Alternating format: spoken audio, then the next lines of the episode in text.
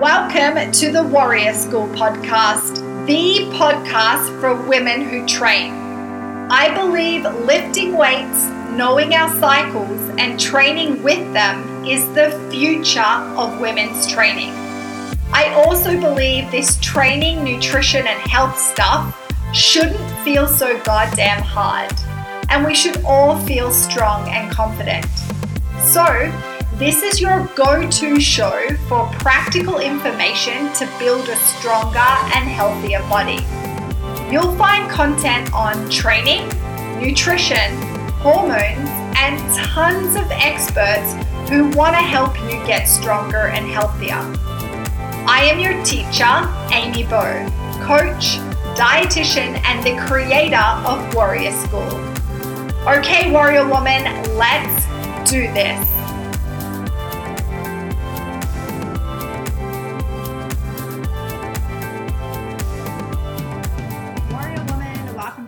Podcast, episode 110. Three things to boost your next day recovery. Okay, I admit that's like our sexy podcast episode title.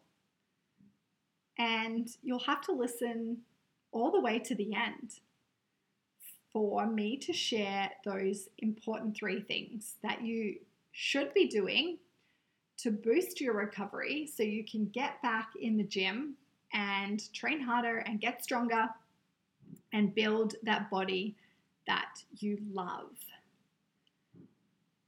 But we are going to talk about rest and recovery. You just need a sexy episode title sometimes. And I'm going to I'm going to give it to you. Don't worry. But we've got to go through some important bits of information on rest and recovery before we get the sexy 3 tips or the 3 things that we need to do. All right? So this podcast episode came about a few weeks ago. I was taking I think I took eight or nine days off training. And I got quite a few messages from women saying, Are you training? I haven't seen you post anything about your training. How's everything going? Is everything okay? And I shared that I was taking about a week off. And then they asked, you know, why were you taking a week off? Uh, how do you know when your body needs uh, to take a week off? What do you do on your rest weeks? Uh, so I thought we would talk about rest and recovery. I have actually done a three part series previously on how to recover well. So if you haven't, I highly recommend that you go and give them a listen. Episode 41, 42, 43, I believe. I will pop them in the show notes for you. Okay, so as I bring you this episode, it's Monday morning, 9:26 a.m. And maybe you'll notice, maybe you won't notice that maybe I seem a little slower today, maybe a little lower energy, uh, or you could just think that I just sound really calm. and I'm all of those things today. And the reason is because I am training really hard at the moment. I'm on a new program and she is hard. There's a lot of volume and a lot of intensity. And her and me are spending five days together. So I'm training five days and they are intense sessions. And so this morning, I have this low level like nervous system fatigue, tiredness. And I was actually thinking about it just before I started to record when I was uh, Olympic weightlifting and I was training like three or four hours a day, five or six days a week. And for those of you who have done Olympic lifting, you know that you know it's really hard on the body. There's a lot of volume, there's a lot of intensity and I would always experience, uh, we would laugh, all of us who were lifting together, that we were some of the, you know, calmest humans around because of this, um, like the nervous system fatigue that happens from training really hard and lifting really heavy. It, it, can be it can be really hard to explain, but I'm sure some of you have experienced it before. If you've done a really hard, intense lifting session, it comes up mostly when you lift like heavy weights, a lot of volume, a lot of load, a lot of intensity, and you get this deep nervous system fatigue. It feels like you're very, very calm. uh, and th- this is how I feel this morning because I've had a really hard two days of training. Um, and so my nervous system is pretty fried. And don't worry, I'm recovering well, and we're going to talk about this today. But yeah, if I seem a little slower, or maybe I stumble on some of my words today, or I might pause a little longer in between my thoughts. I've got a post it note here with some dot points on what I wanted to talk about, but yeah, if I seem a little slower, uh, I want you to stay with me because I'm here. It's just that my nervous system is a little fried from training. So um, we're, we're in the slow lane, the calm lane, okay? even though I've had a coffee already, I'm still feeling very, very calm. All right, let's go. In the episode today, we're going to talk about the importance of rest and recovery, how we measure recovery, and then, yep, as I promised, I'm going to share the three things that you need to be doing to boost your next day recovery. So you can get yourself back in that gym so you can train, train hard. I wanted to start with you know, have you ever noticed that you burn out? You know, maybe a few months, maybe a year or so of training, training hard, and then you feel like you can't train consistently as you don't have the energy. You have this fatigue, this tiredness, and it's not the same one that I was just talking about, not the really cool, calm nervous system fatigue, like this low energy or energy roller coaster. Uh, you know, this burnout feeling of being exhausted all of the time. Or maybe you found yourself getting injured more. So you moved to trying something else, or maybe you stopped altogether. Only you are burnt out for a reason. What's the reason? It's the same reason why so many women burn themselves out. It's the same reason why so many coaches burn themselves out. It's the same reason you're burning yourself out. It's also been very well studied. It's what you, they, we all do train too hard, too often, too much volume, and we don't rest or recover well. When in fact, warrior, rest and recovery are the most important parts of your training practice. The most important part of your training practice. So, everyone knows that you have to train and train hard to perform uh, to get stronger, to build muscle, to increase your fitness. But there is such a thing as too much of a good thing. And training too much or doing too much, you know, what we call junk volume, living in that middle metabolic wasteland uh, that I talked uh, to Dr. Stacy Sims and Libby Westcombe about so if you haven't listened to their episodes, I would highly recommend you go back and listen to their episodes where we really talk about staying out of the middle and the importance of training hard and training high and then training low. So training too much can harm our performance or you know can really stop us from getting stronger or getting the results that we want just as much as not training enough does or not training in the right way. So therefore, we need to constantly engage in a delicate balancing act. It's like a dance between overdoing it uh, and risking overtraining or injury or lack of progress and underdoing it. So leaving leaving stuff on the table, uh, you know, spending that time in that junk, junk volume metabolic wasteland.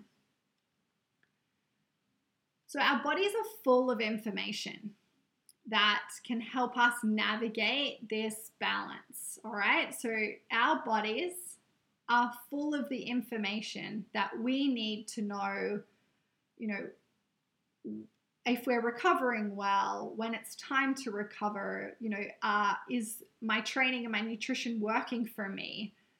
So if only we knew how to listen to our own bodies.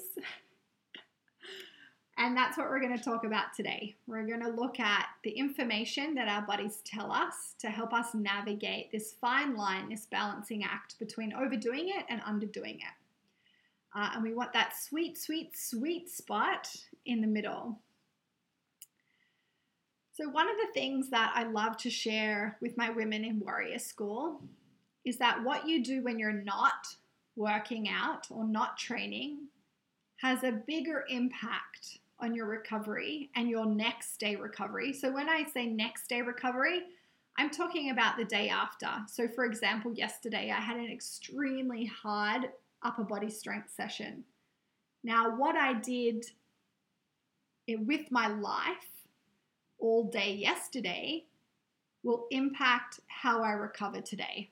So that's what I mean by next day recovery. So, what you do when you're not training has a bigger impact on your next day recovery than the actual training session, than the actual effort or strain from that training session. So, it's how you eat, how you slept, what kind of stresses you were dealing with emotional, physical. It's also what you metabolize from your environment, and that's a huge one. So, we need to think about all of those pieces. Now, today, we're definitely going to focus on those three key things that you need to be doing for your next day recovery. But when we talk about this rest recovery piece as part of our practice, you need to know that what you're doing and how you're actually living has a huge impact on your ability to recover from your training. So, what is recovery? Let's start there. Recovery is your body's ability to overcome and adapt to stress. So, training is stressful. Strength training, lifting weights, super stressful. So, Recovery is your body's ability to overcome and adapt to that stress. It's about returning to balance or what they call homeostasis. So, when we train, strength train, muscles need electrical impulses to drive contraction. So, uh, it relies on the nervous system to fire. And the nervous system is called the autonomic nervous system and consists of two parts so the first part is your sympathetic nervous system, which is like your fight or flight. So if you want to lift heavy, run fast, uh, we activate that. And then we have the second branch, which is the parasympathetic nervous system. So rest and digest. So if we want to uh, sleep, relax, recover, we need to activate the parasympathetic nervous system. So when you want to train hard, you need to be able to crank up your sympathetic nervous system to push weight and then when it's time to relax and recover with deep, restful sleep, you want your parasympathetic nervous system working at a high level. So, recovery is about those two branches and that fine balance uh, between them. So, essentially, it's a process that includes rest, refueling, rehydration, regeneration, or what we call repair, resynthesis, reduction of inflammation, and restoration that ultimately returns this uh, the body to this homeostasis or balance. All right, so we have the I think they're the five or six R's that are talked about in uh, the recovery research and literature. So rest, refueling, rehydration, repair, resynthesis, reduction of inflammation, restoration. That's seven but I think there's only like five or six in there uh, in the research. So it's important to understand that there's a difference between acute recovery, so immediately after the hard training session, and long-term recovery. So how recovery fits into, you know, your overall training practice, the course of your training. And then there is a difference between active recovery and passive recovery. So active is gentle movement, uh, recovery sessions. Passive is rest or sleep, food. And they both work for us. They're both really important a lot of us actually need to rest more. Uh, don't we, warrior women? We actually need to do more passive rest. But today we're going to focus a lot on the active recovery. Because, you know, if the goal of your rest day is to boost recovery, so for example, for myself, today, you know, my goal is to boost my recovery, then I actually have to take actions towards that. It's not merely an inaction of not going to the gym today, of not training. Uh, I actually have to put in strategies to boost my recovery. And we'll talk about those at the end. There's three key ones that I focus on. So, when you're really struggling to come back from various stresses or come back from that hard training session, uh, we really need to focus on um, active recovery. We can't just not train today because that's not going to help us get back into the gym uh, and get stronger. So that's a key piece that I really want you to remember. There's a big difference between passive and active. We need both for sure. But if we want to get back into the gym and lift weights and train hard again, we might have to do more than just a passive rest day. We might actually have to put strategies in place to boost our recovery, uh, that next day recovery. So, how do we measure recovery? Uh, usually, an evening of restful sleep coupled with uh, you know eating enough food uh, and good nutrition and hydration will restore that homeostasis uh, that we were talking about. However, we can monitor some biofeedback, some physiological parameters uh, to validate recovery and to improve the recovery process. Now, for those of you who know me, you know that I am very organic in my training practice, and I'm very organic when it comes to data and numbers. So, some of this stuff I don't do. Uh, actually, a lot of it I don't do, but I wanted to share it with you uh, so you can have the information and you can use it if you want to use it. Because I know a lot of you out there love the data but just know that I don't. Um, I don't use it. I just go off how my body feels. And because I've been doing it for a very, very, very long time now, uh, I'm very good at knowing, you know, if my body's recovered uh, and when I need to take uh, a rest day or when I need to put in extra recovery measures. But let's have a look at some of the various uh, parameters that we can look at to tell us or to measure recovery. So we have sleep. Sleep is, I think, the, the biggest one. Now you can use, I think people use things to track their sleep, rings, um, apps on their phone. I have no idea what they're called. Uh, I've never used any of those, but I am a great sleeper and I know that I sleep well. I couldn't do what I do in my training and in my life if I didn't sleep well. And I don't need a ring to tell me that. but I know that there are Oura rings and Fitbits and Apple Watches and things out there that can track your sleep. You know, how many hours you slept, if you got into deep sleep, um, and I'm not sure what else they they track. So sorry, I'm not really helpful when it comes to the the sleep data tracking. Basically, do you sleep? do you sleep for you know eight eight or so hours? Uh, can you get to sleep easy? Can you stay to sleep mostly? Do you wake up feeling uh, energized and rested? Um, you know, for myself, when I train really hard and train a lot, I know my body needs more sleep. So, over the past couple of weeks since my volume, my intensity of my training's gone up, I've added more sleep in. So last night I think we went to bed at like 8:30.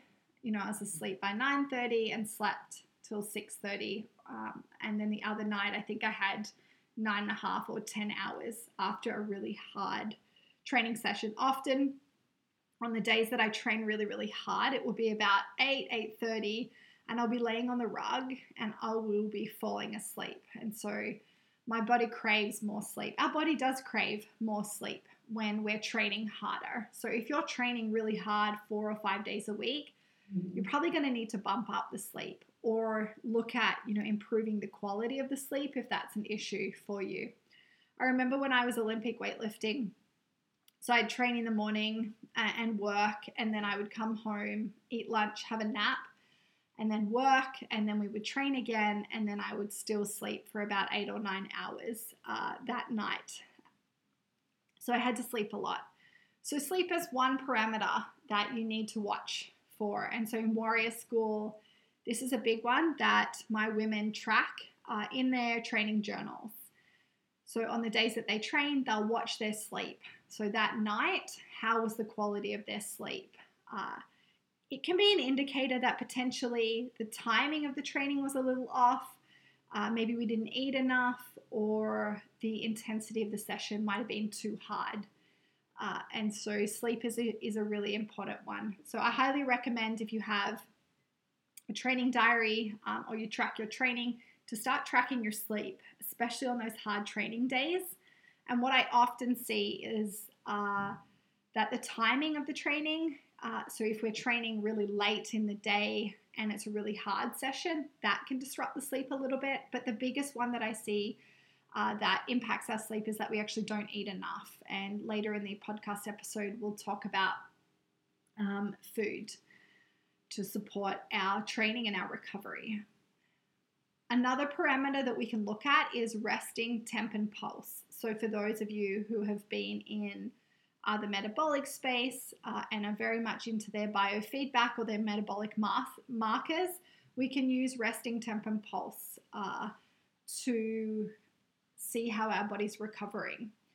So, for example, I could wake up this morning and take my resting temperature, and it should be between you know, it should be around 36.1, uh, 36.4, and then rise over the day in my follicular phase. So this is important. So our temperature is different through our menstrual cycle. So I'm on day two of my cycle right now. So my resting temp should read around 36.1 to 36.4. And my pulse should be, you know, my resting pulse is 75. And so after yesterday's really hard session, I could have taken, I didn't, but I could have taken my temperature this morning and my pulse. And those resting readings should be uh, where they normally are. For example, if my temperature was low or my pulse was a bit lower, that can be a sign that uh, my body didn't recover as well as it could have.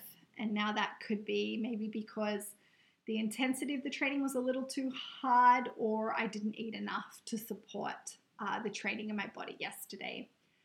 Now, I wouldn't be alarmed if I see a one-off um, or a read, a couple of readings. Uh, we're looking for patterns. So for all of these parameters, all of this data, I care about the patterns of the data. Of course, some nights we're going to have a crappy sleep. Sometimes our temperature and pulse might be a bit off. Um, sometimes our HRV might be a little bit crappy.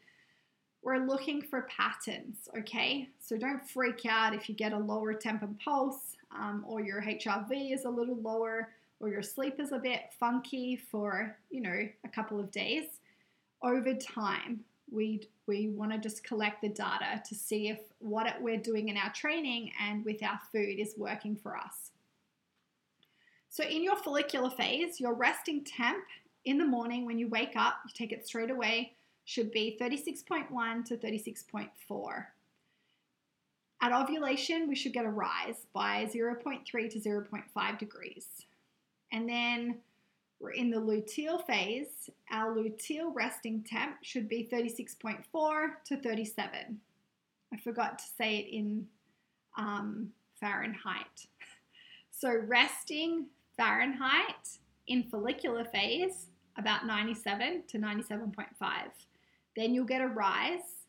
And then in your luteal phase, so the second half of your cycle, resting in the morning should be about 97.6 to 98.6. So, if we're getting frequent low temps and pulses on waking, it could be a sign that we're not recovering from our training. Maybe we're not eating enough, or maybe we're actually overtraining and the system is really stressed. So, you want to look for this, you know, over weeks, uh, not just days. Then we can also take post training temp and pulse. So when we finish training, we can take, take our temp and pulse. So if the body temperature is normal and the pulse is high, and this is about 45 minutes to an hour after training, it can be a sign that the training intensity or duration maybe was too intense for the physiology where the body was at on that day. If the body temperature drops and the pulse is normal, uh, it could be a sign that the food wasn't adequate to support the demands of the training. So that's another thing I can get some of my warriors that have been with me for a really long time and are doing really hard strength training. I get them to monitor their post temp and pulses, especially if we've uh, started a new training cycle, we've really bumped up the intensity. I just, we want to know out of interest, you know, how is the body tolerating the training? So we look at that about 45 minutes to an hour post session. Another piece of biofeedback we can use is HRV. And look, I'm not well versed in HRV. I don't take my HRV. My dear friend Libby Westcombe is amazing at the HRV stuff. She gets all of her women to do that. Uh, but it's essentially a measure of our autonomic nervous system. So it determines our body's readiness to perform or to train. Uh, it's a, it can be a really cool parameter for recovery. And it's the variance of time in between the beats of your heart. Uh, the greater the variability, the more ready your body is to execute um, a hard session or to perform essentially. Actually, this week, no, last week, the end of last week, I got Dr. Stacy Sims' newsletter, and it was a HRV article, which I thought was super cool. And I wanted just to chuck in um, some of the things that she said in the article around HRV. I'm going to kind of summarize it for you. So, she did say it's a good indicator. It can be a really good indicator for recovery. But, uh, like many physiological factors,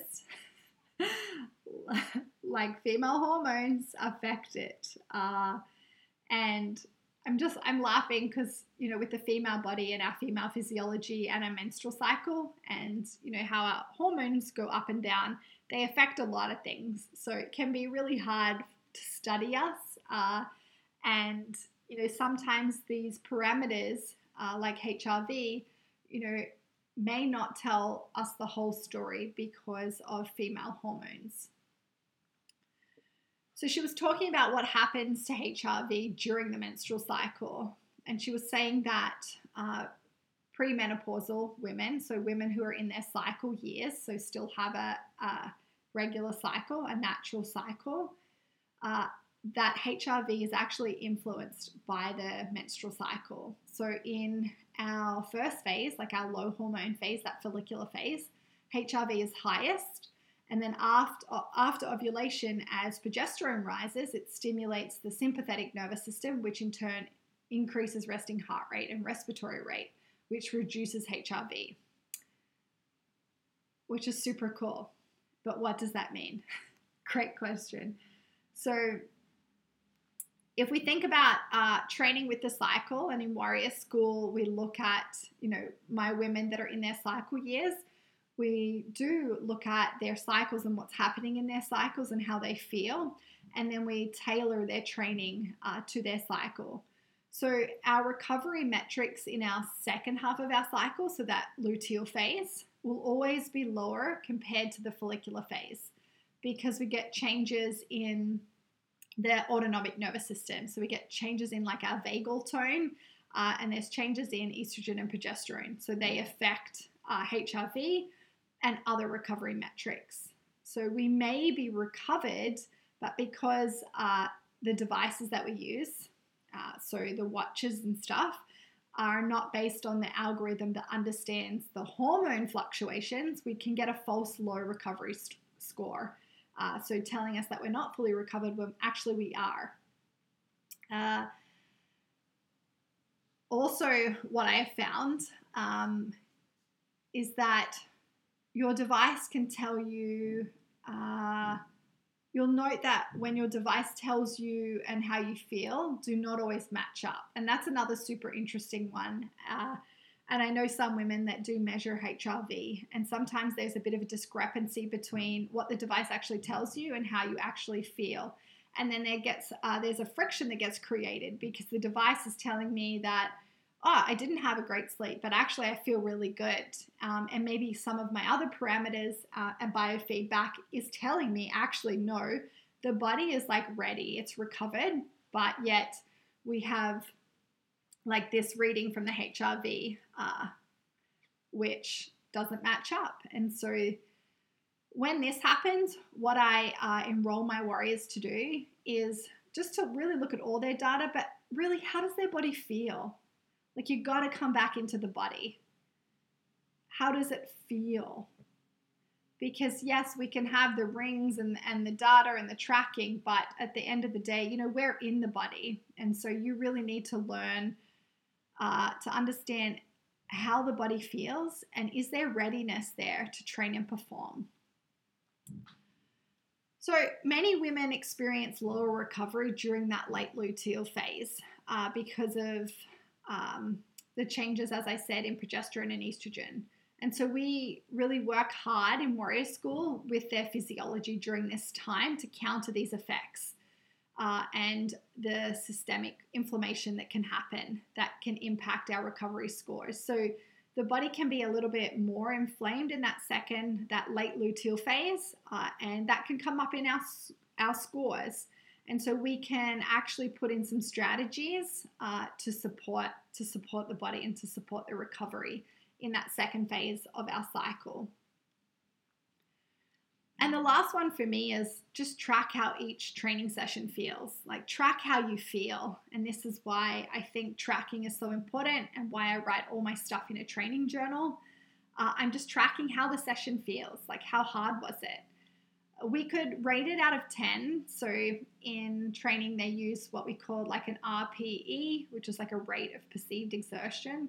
And it's very subjective for sure. There's a scale to it. Uh, but what I found is that you need to be a little bit deeper into your training practice, a little bit more of an advanced um, uh, in your training to really truly uh, be able to correctly and accurately gauge uh, like the perceived exertion of a session. Um, so if you're a beginner in your practice, uh, yes, it can feel hard, but um, you know the workout might not be a high a high rate of perceived exertion on the body. So this is the this is the one that I really want you to to watch is like track how each session feels. Um, so for example, my two sessions on the weekend, they were you know uh, an hour and 45 minutes long. Uh, there was a lot of volume in there. I was going to, you know, failure a lot of the time. It was very heavy weights.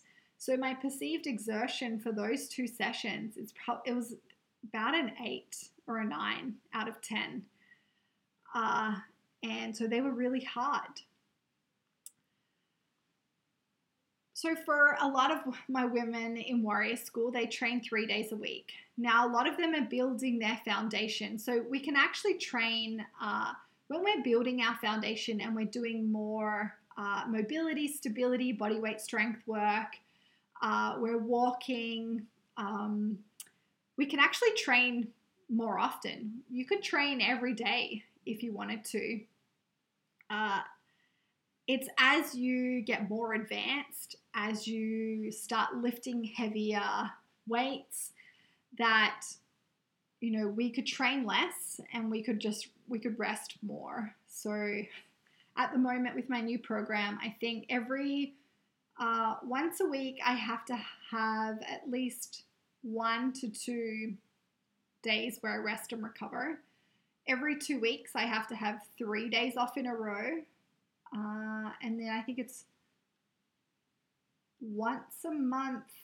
I forget my once a month. And then every three months, it's one full week off. Uh, that was programmed by my coach. Uh, so I'm sure there's a strategy to it.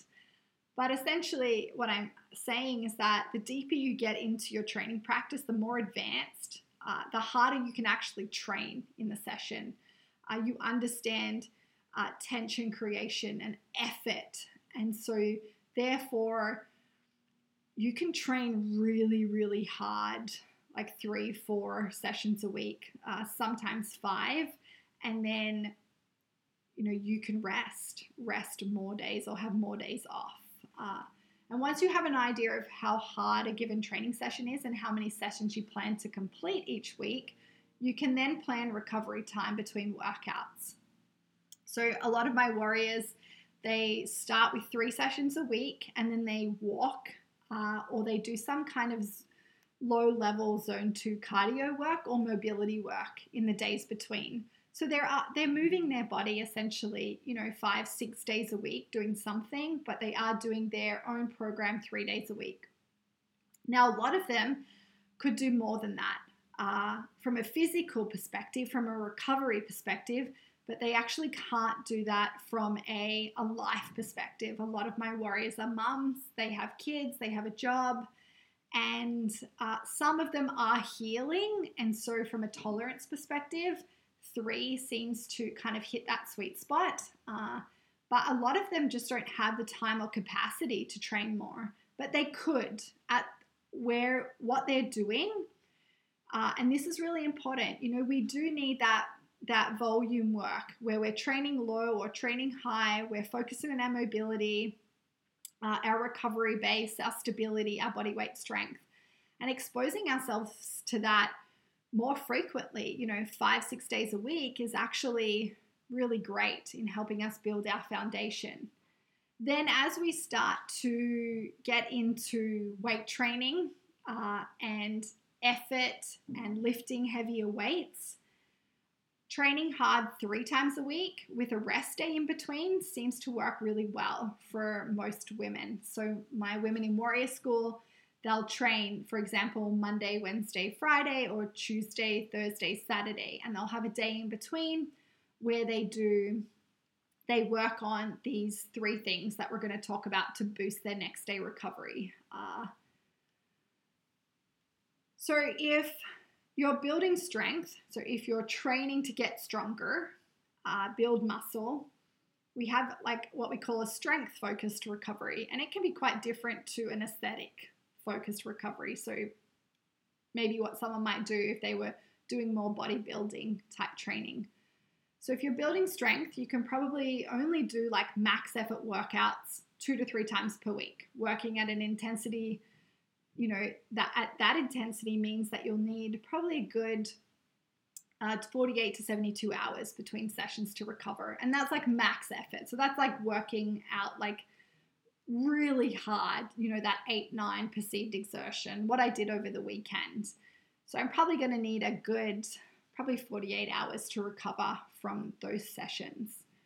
Uh, because remember, even if our muscles feel ready, what's our nervous system telling us? Our nervous system needs a break too. I'm just going to take a sip of water. Yeah, so sometimes we may not have muscle soreness anymore, but what is the state of the nervous system doing? How does the nervous system feel? So, having only like two to three high intensity days doesn't mean that we take the rest of the week off. uh, and it comes back to this whole concept of this rest recovery. You know, we can, what's so important for your training practice is to actually be in active recovery. So, whether it's less intense, volume focused workouts, it's recovery sessions, uh, or it's some other plan. And for a lot of my warriors, as I said, they walk, they do mobility work, or some kind of low level, like zone two cardio work. Uh, because the body's designed to move. I really believe that. Uh, the more we move it, the better. Now, I mean like low level, like training low uh, type of movement, not being in the middle where we're doing all this moderate intensity. That's not what I mean. Stay out of the middle.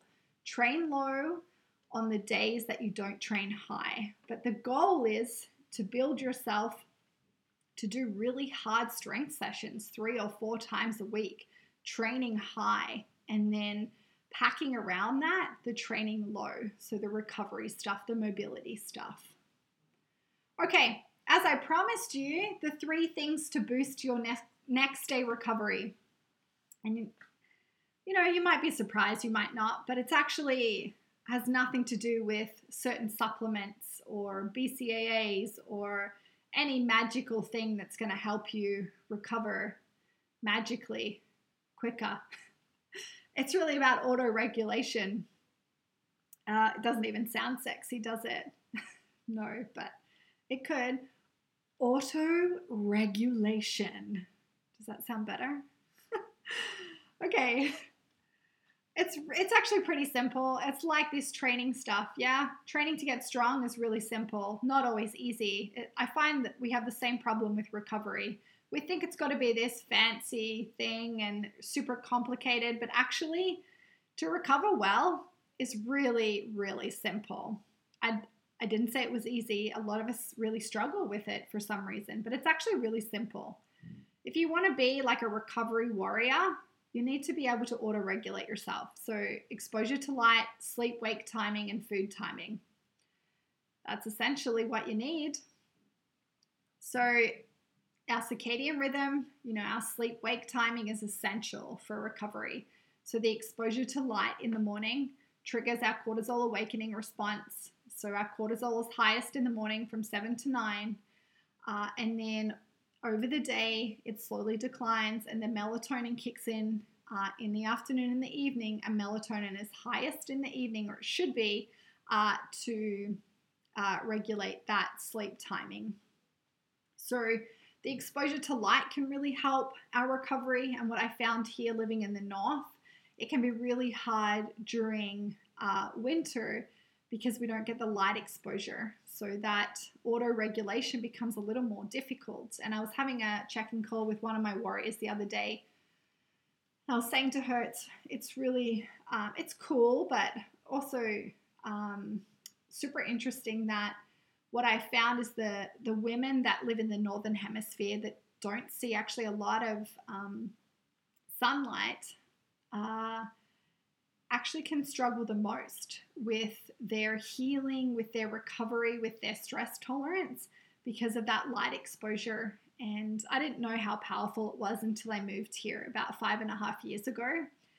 And so I've developed whole uh, strategies, like winter strategies, a big winter protocol to really help um, support my body from a cellular level, from a nervous system uh, perspective during winter, because uh, it was so funny. We were walking the other day and I had my orange puffy coat on still.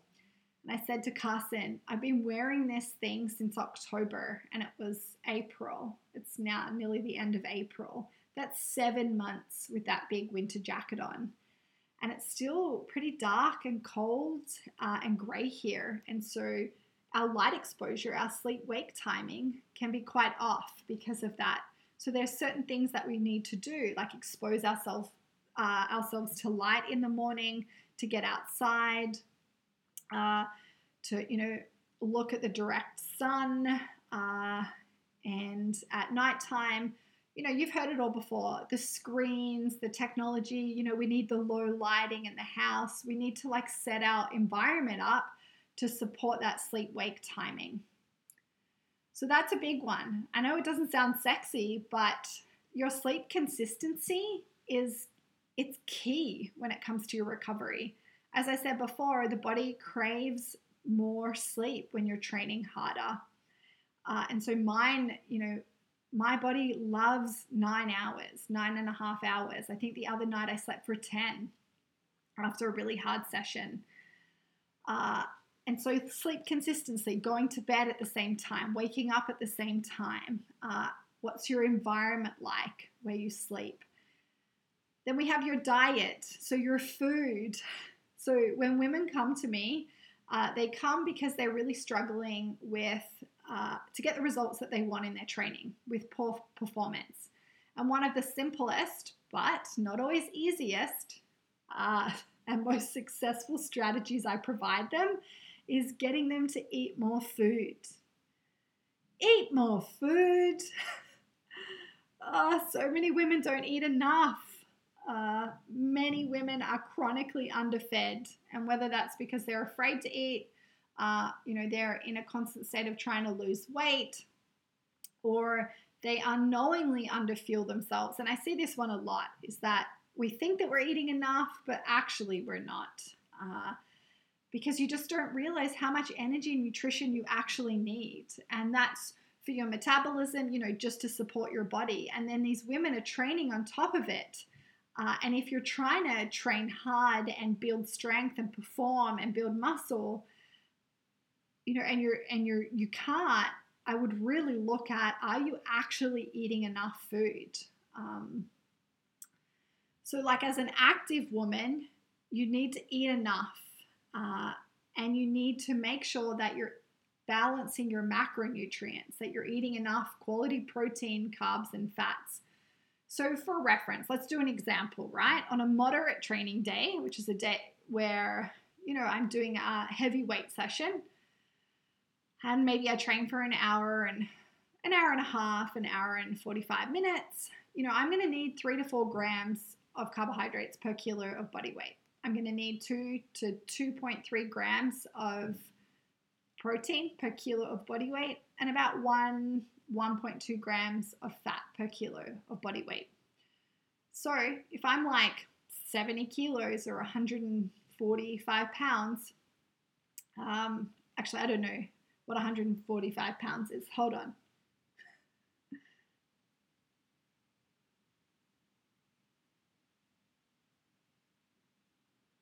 Okay, so 145 pounds is around, yeah, like 66 kilos. So for me, I'd be like 100 and what? Let's figure it out together.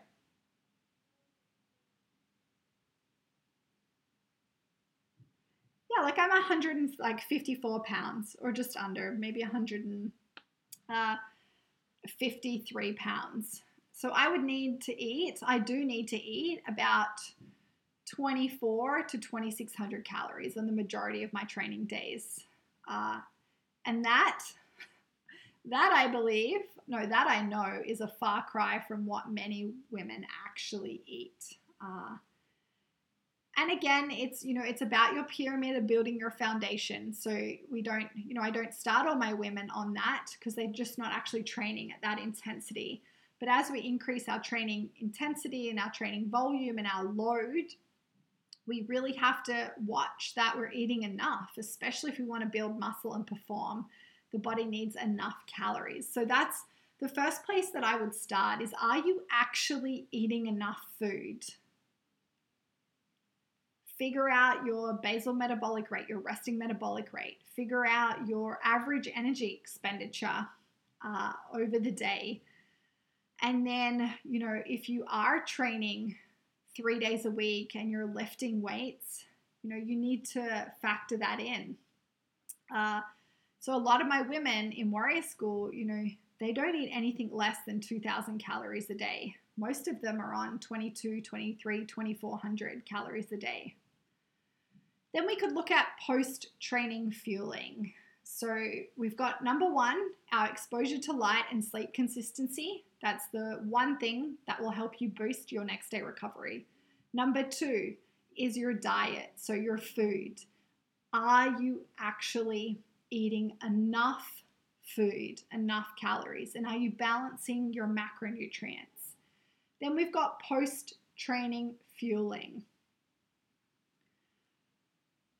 So, training doesn't work without the nutrition to support it, okay? And then fueling directly around your training can really help you avoid going into low energy availability. It also boosts recovery. So, I've seen women become more in tune with their pre and during exercise fueling needs, but uh, one area I feel that still falls short is their recovery. So I see too many women who really admit to like skipping their post workout snack uh, because they're trying to lose weight. Uh, and that's the wrong way to go about it, especially as a woman. We actually need that post workout snack, especially if we're. Mm strength training if we're mm. lifting weight. So I know it seems super logic on the surface.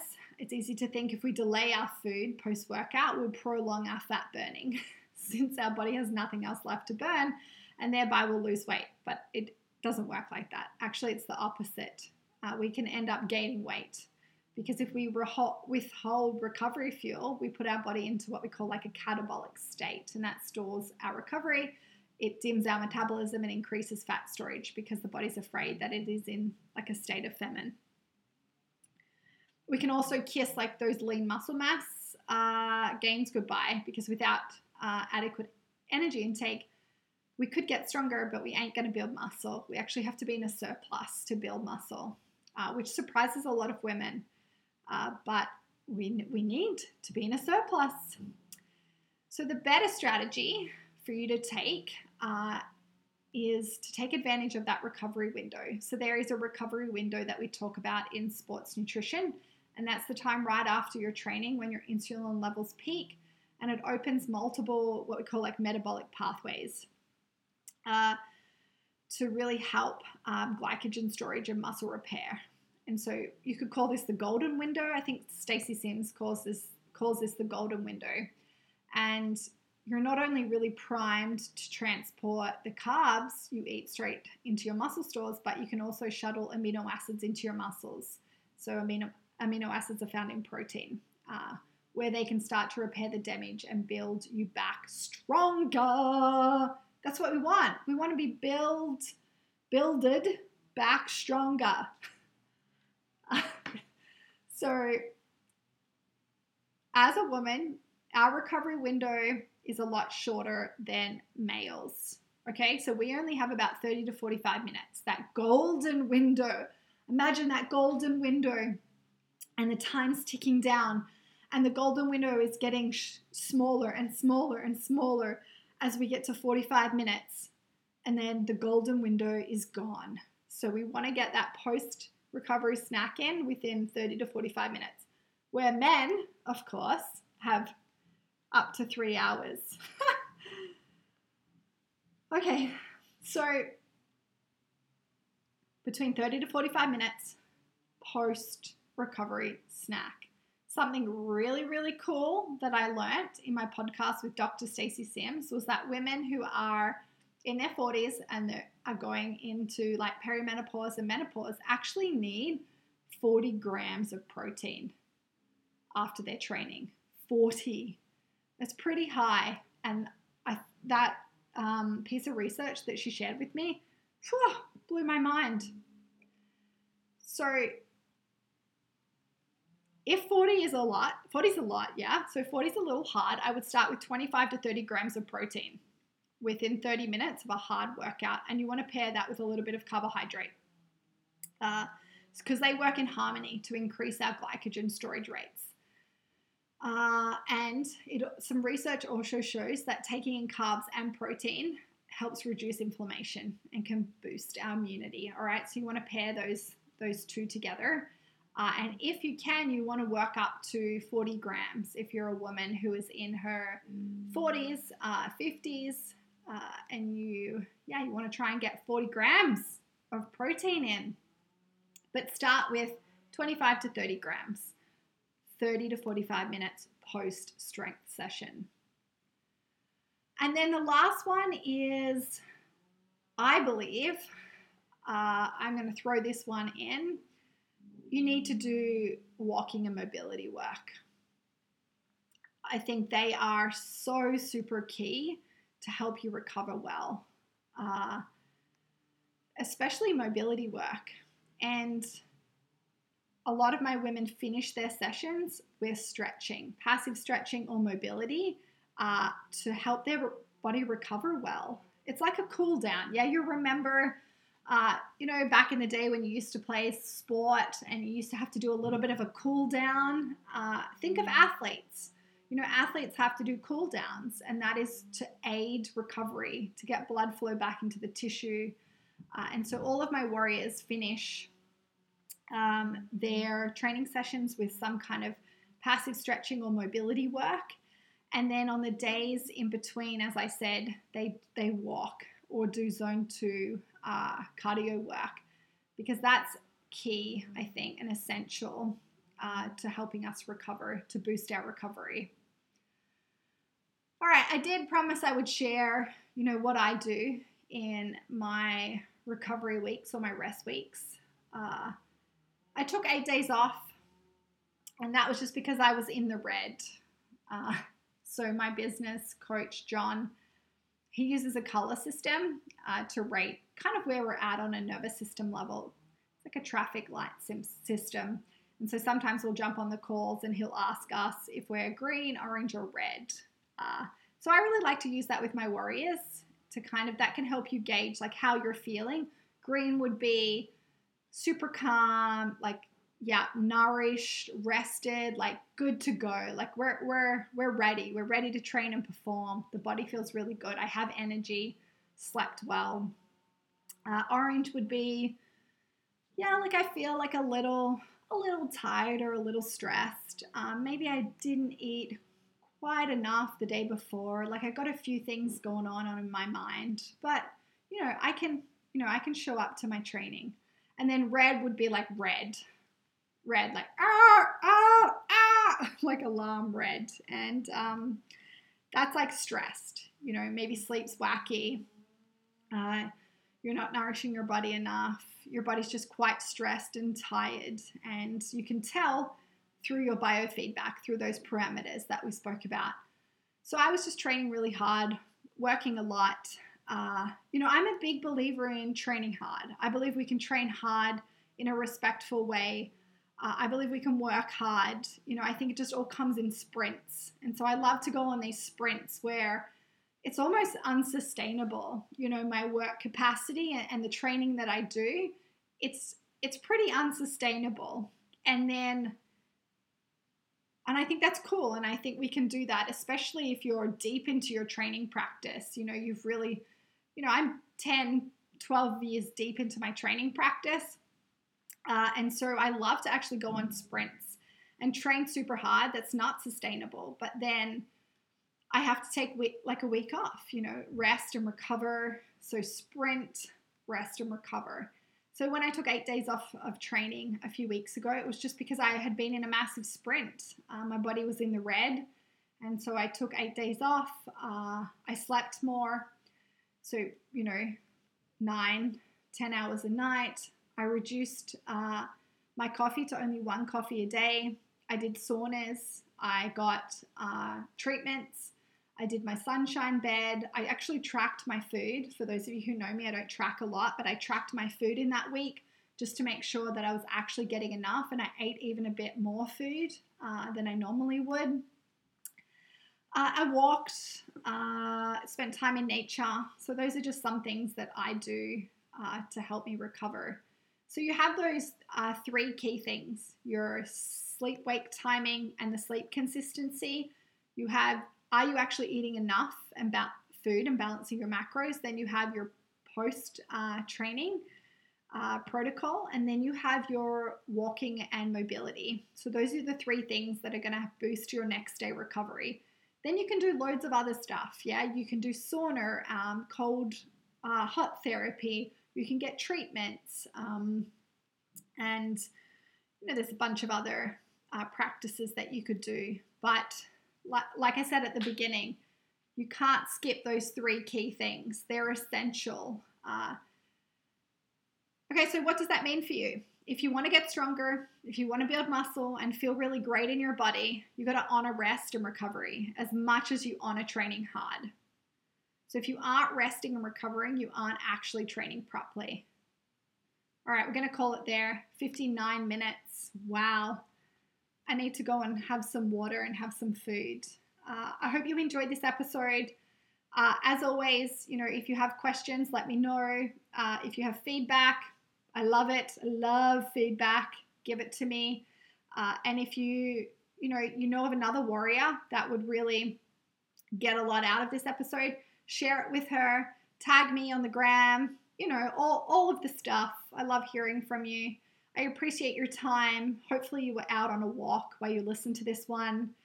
Now, go, go, go and go recover well, warrior. Warrior Woman, you can listen to these episodes wherever you listen to your podcasts. Please give it love by subscribing now. And if you enjoyed this episode, please rate it and share it with another warrior woman. Also, tag me in it on Instagram with your biggest takeaway.